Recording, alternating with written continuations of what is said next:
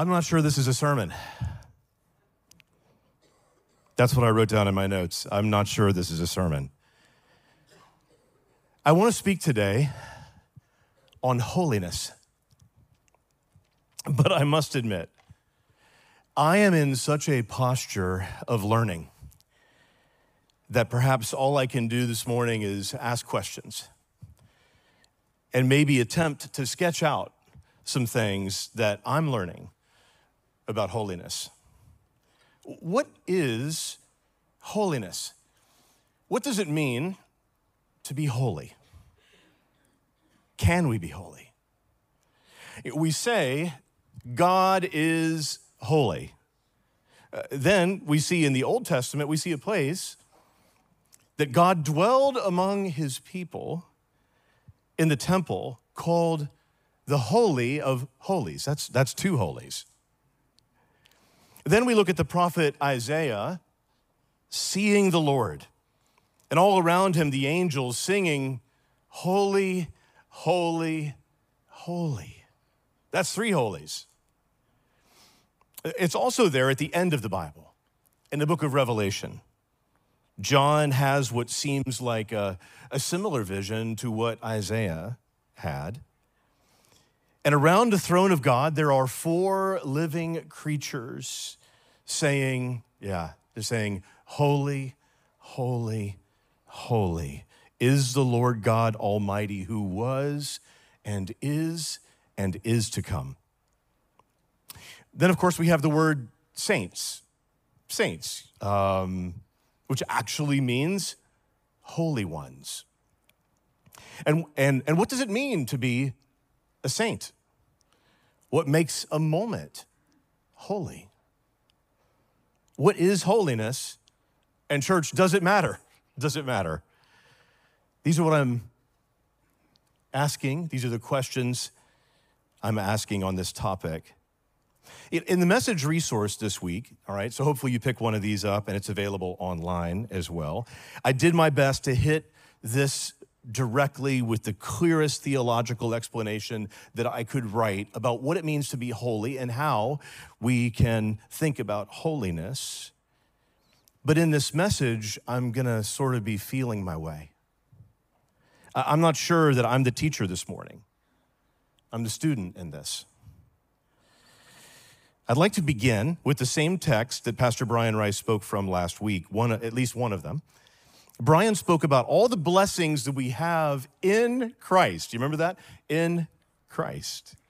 And he spoke from Ephesians chapter 1, verse 3 through 14. And I just want to look at verse 3 through 4 of Ephesians chapter 1 from the message. So, can we stand? Can we stand together for the reading of God's word? And I am going to read these two verses from Ephesians chapter 1, verse 3 and 4.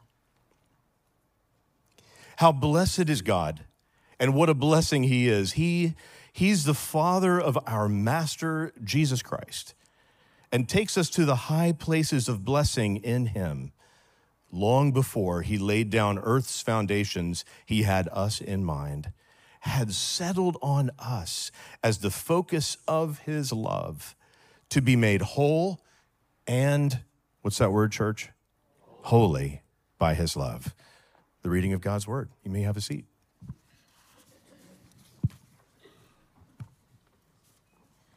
All right, if you can get my time on the clock back there, that'd be helpful. Otherwise, I may just, you know, I may just not really know when to end. All right, for those of you who don't know, there's a clock back there that's like constantly going, and we try to stay within bounds. So here's what I'm learning about holiness I'm learning it might be different than what I had thought. If you look up holy in a Bible dictionary, you're likely to get a strong impression, at least from the Old Testament, that being holy means set apart. That it's also very much to do with being on dangerous territory. You remember Moses? Moses, that man of God in the Old Testament, he met God at a burning bush, a bush that was burning and yet not consumed. And God said, Take off your shoes, Moses, for you are standing on holy ground. Or around Mount Sinai, when God when the, the people were told not to get too close to Mount Sinai because it was holy. But in the New Testament, there seems to be a bit of a, a contrast, right?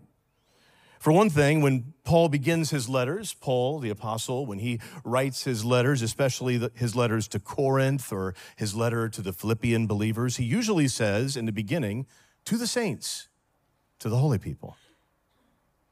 And of course, Jesus, John chapter 17, verse 7. Jesus is sitting at the Last Supper. You have that image in your mind, Jesus at the Last Supper with his disciples, and he says something interesting. Well, actually, everything Jesus said was interesting, but he's just about to consecrate himself or to sanctify himself. He's just about to make himself holy, and he wants his followers to be holy in the same way.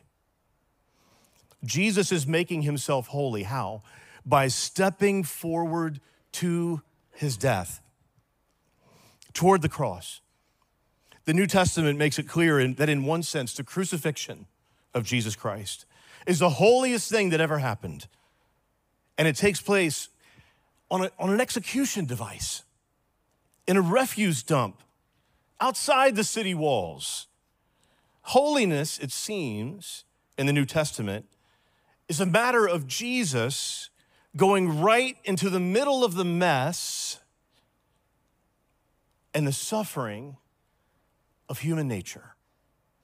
For him, holiness is being absolutely involved, involved, not absolutely separated.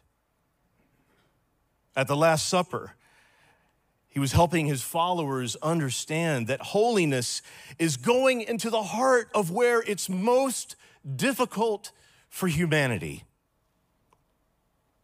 Jesus goes to where people suffer. Are you with me this morning, church? Jesus goes to where people are humiliated.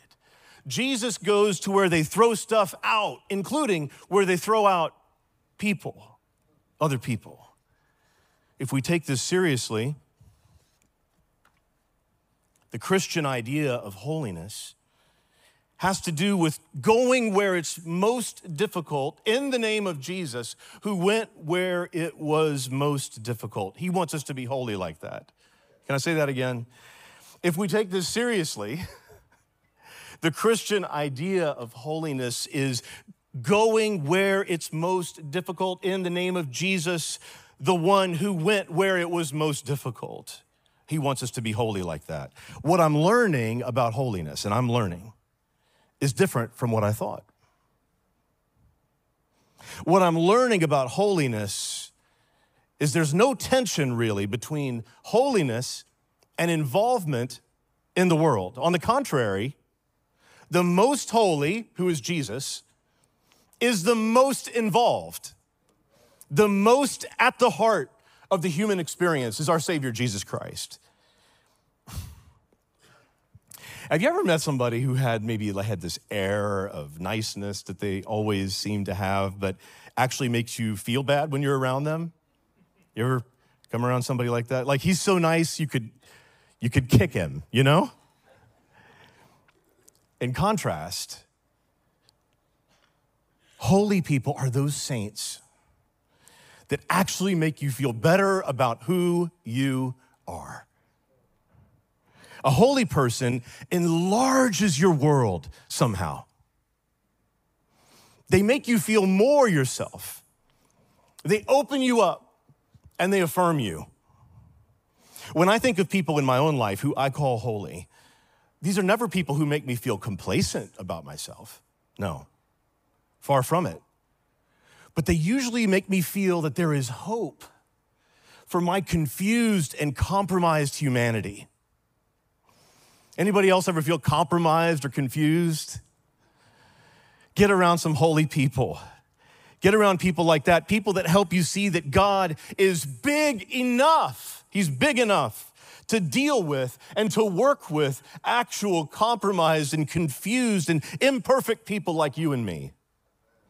Real holiness, I'm learning, hmm. And as a man who spent some time, a considerable amount of time in fundamentalism, I've had to relearn so much about holiness. And real holiness, I'm learning, somehow brings to life this sense of, of opening up opportunity, of changing things. What I'm learning about holiness is it may be different from what I've thought. What I'm learning about holiness, oh man, this is, this is good. Holiness helps you start to sense some of the joy that God has in you. It does. Church, I'm not sure if you're with me this morning. My wife and I went to see Archbishop uh, Desmond Tutu speak, uh, who was so influential in ending apartheid in South Africa a whole generation ago. It was back in the early 2000s. We went down to Washington National Cathedral and he was speaking. And I could tell, I could tell through his laughter and his self presentation that this was a guy who could sense some of God's pleasure in him. I wondered what it would be like one day if I would, in the same way, maybe start to sense some of God's pleasure in me in that same way. Can you sense some of the joy that He has in you? Church, talk to me. Can you sense some of the joy that God has in you? Saints are people who produce some joy around them. Holy people help us see the landscape with a new light on it. A holy person makes you see things in yourself and around you that you hadn't seen before. They enlarge the world rather than shrinking it. Jesus is the most holy one, and he, above all, changes the landscape for all of us, for everybody in this world, casts a new light on everything. Can I get a witness? You can't look at anything the same way after seeing Jesus. Church, you can't look at anything the same way. You can't look at anybody the same way after seeing Jesus. Paul said in 2 Corinthians 5 17, when we're in Jesus Christ, that's what Pastor Brian was preaching about last week. When we're in Christ, there's new creation, new creation, and nothing looks the same. So we're maybe to start, we're starting to glimpse a picture then of holiness.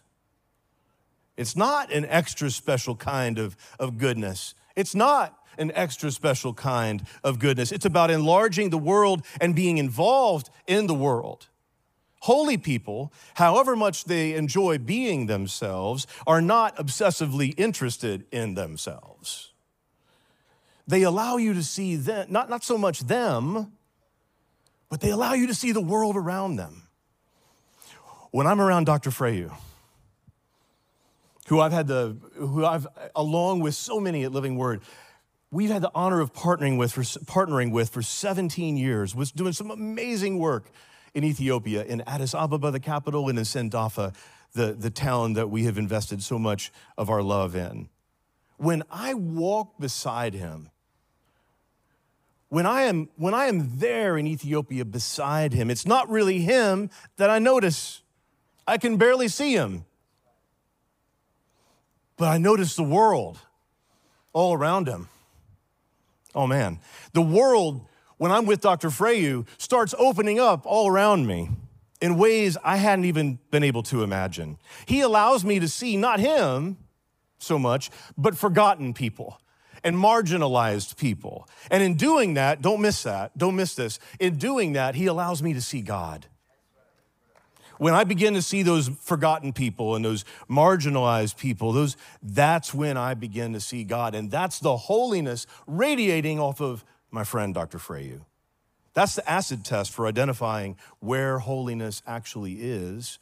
It happens when you are not thinking about you which is why there are no self help books on being holy.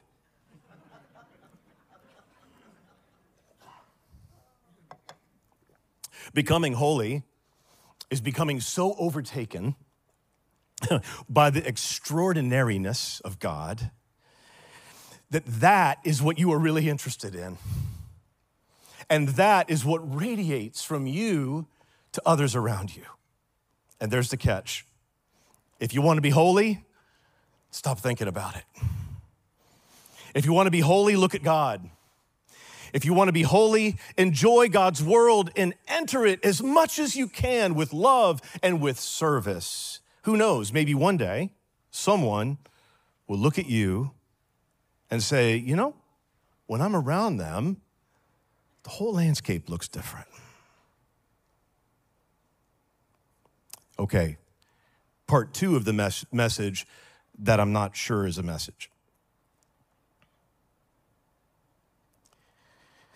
What I'm learning about holiness is it may be a lot different than what I'd thought. In the New Testament, we see something that we could call contagious holiness. Contagious holiness. Whereas a righteous person in the Old Testament would vigilant, vigilantly avoid contact with people or objects or situations that may render them unclean, for Jesus, it was the other way around. Rather than being contaminated by the everyday pollution that was all around him, everyday life and death, Jesus went out of his way to touch those around him who were sick, those around him who were stuck in sin, those around him who were bleeding or diseased or even dead, rather than being infected, he joined them, restored them, renewed them, received them, revived them. And his holiness is contagious. His holiness is contagious. What I'm learning about holiness is that when we talk of the saints of God, we tend to think of them as, as superheroes somehow, right? We think of them as possessing this moral purity that the rest of us could never access. We admire them from a distance, but, but we, we can never really hope to emulate them. But there's a problem with that. There's a problem with associating holiness with the superheroes.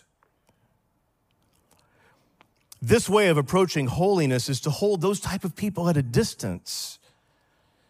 And that could be kind of consoling, right? You know, lets us off the hook to an extent.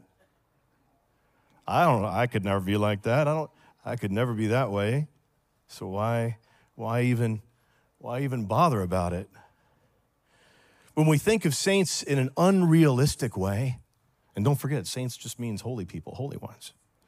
When we think of saints in an unrealistic way, we actually make it a lot easier just to let ourselves off the hook, to excuse ourselves from stepping into saintliness. And here's the deeper problem we're sort of looking through the wrong end of the telescope when we do that. If we start by looking at ourselves, oh, that's a problem because we're going to quickly get overwhelmed. Oh, I, I'm supposed to be a saint? Oh. If we look at ourselves, we'll start to think that being holy is about us becoming somehow bigger and better and more spectacular somehow. But that ain't it, church. Holiness is about God. It's about God. God is holy. And saints, the holy ones, are what they are because God is Himself the Holy One. Listen to Exodus chapter 15, verse 11. We got this on the screen, or we will. Who is like you, O Lord, among the gods? Who is like you, majestic in holiness, awesome in glorious deeds, doing wonders? Church, God is utterly unique. He is who He is. Scripture celebrates God's holiness. And that's the thing of it. He doesn't keep holiness for Himself. That's the thing about our God. This holy God makes other things holy. Amen. This holy God makes other things holy. He, the Holy One, is a God who sanctifies, and above all, He sanctifies His human creation, you and me. The saints aren't perfect. Mm, far from it.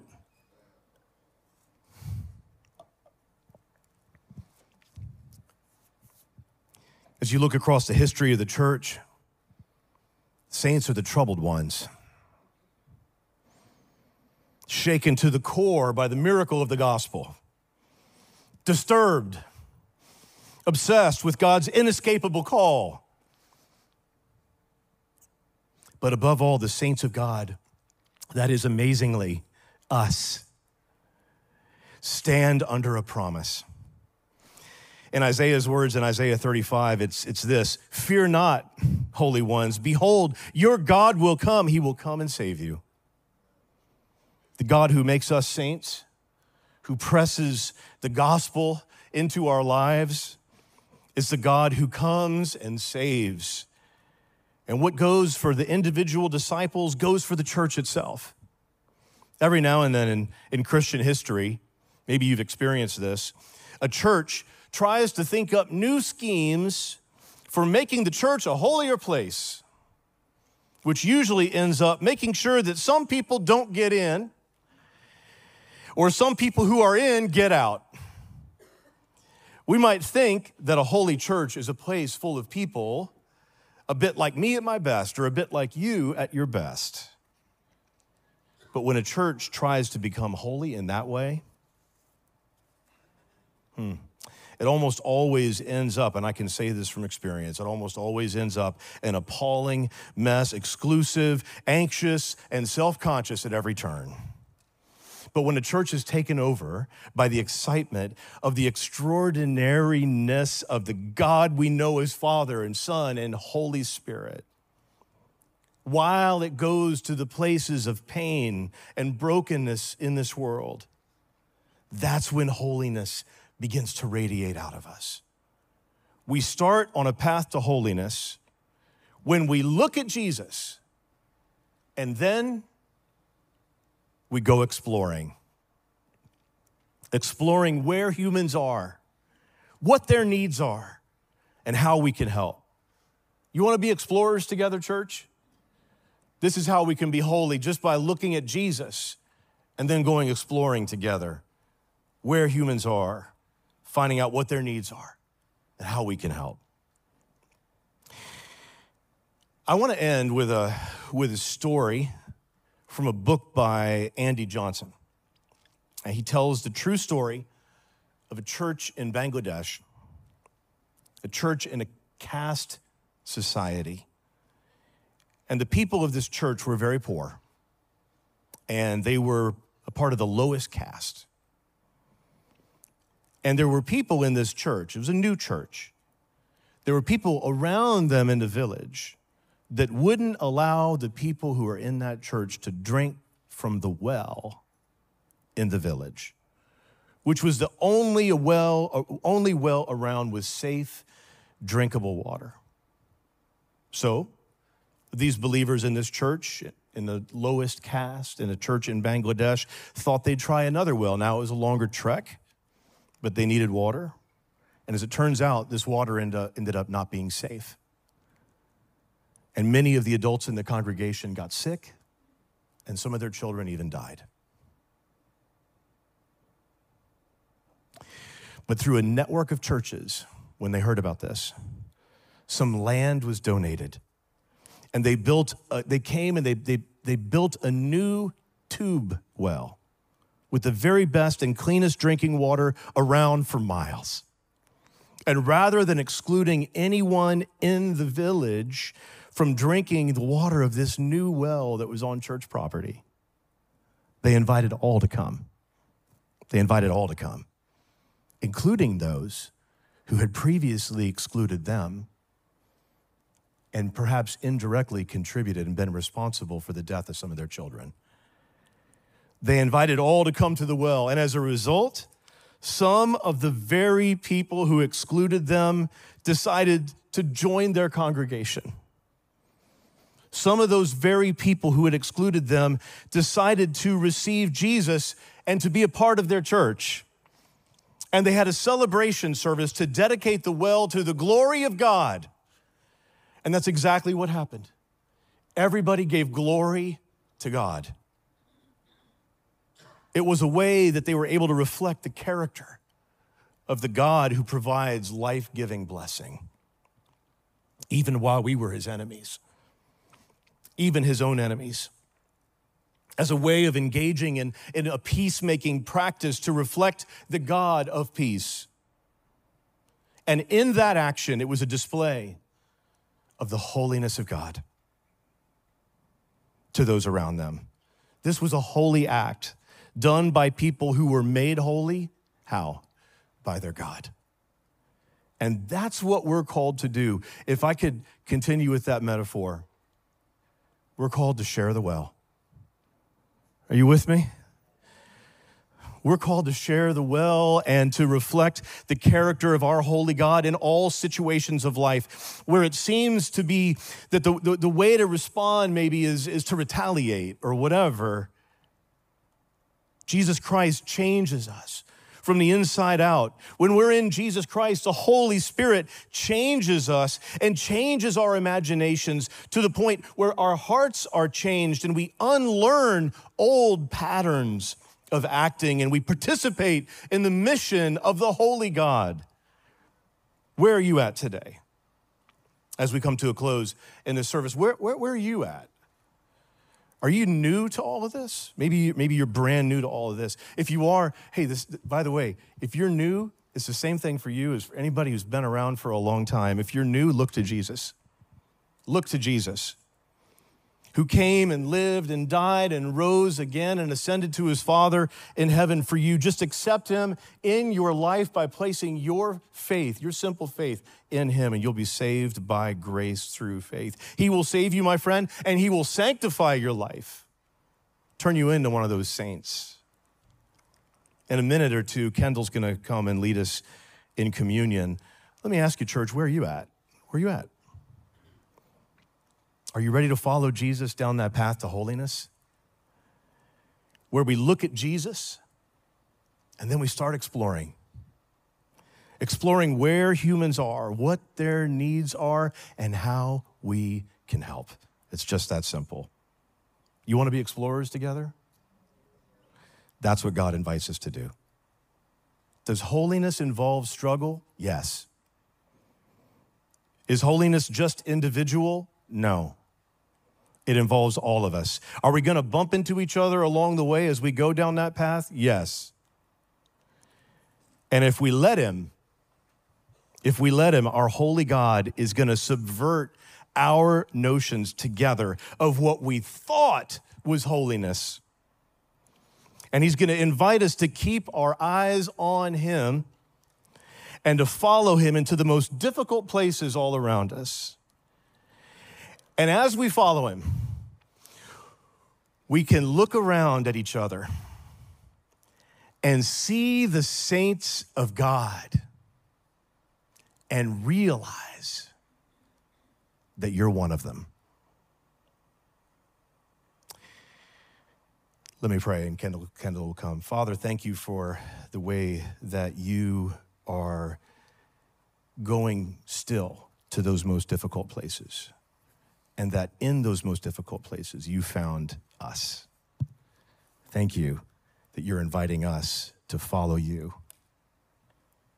Today, we want to follow the consecrated one, the holy one, and in the process, Lord, maybe, maybe we'll see that we are also saints. In Jesus' name, amen.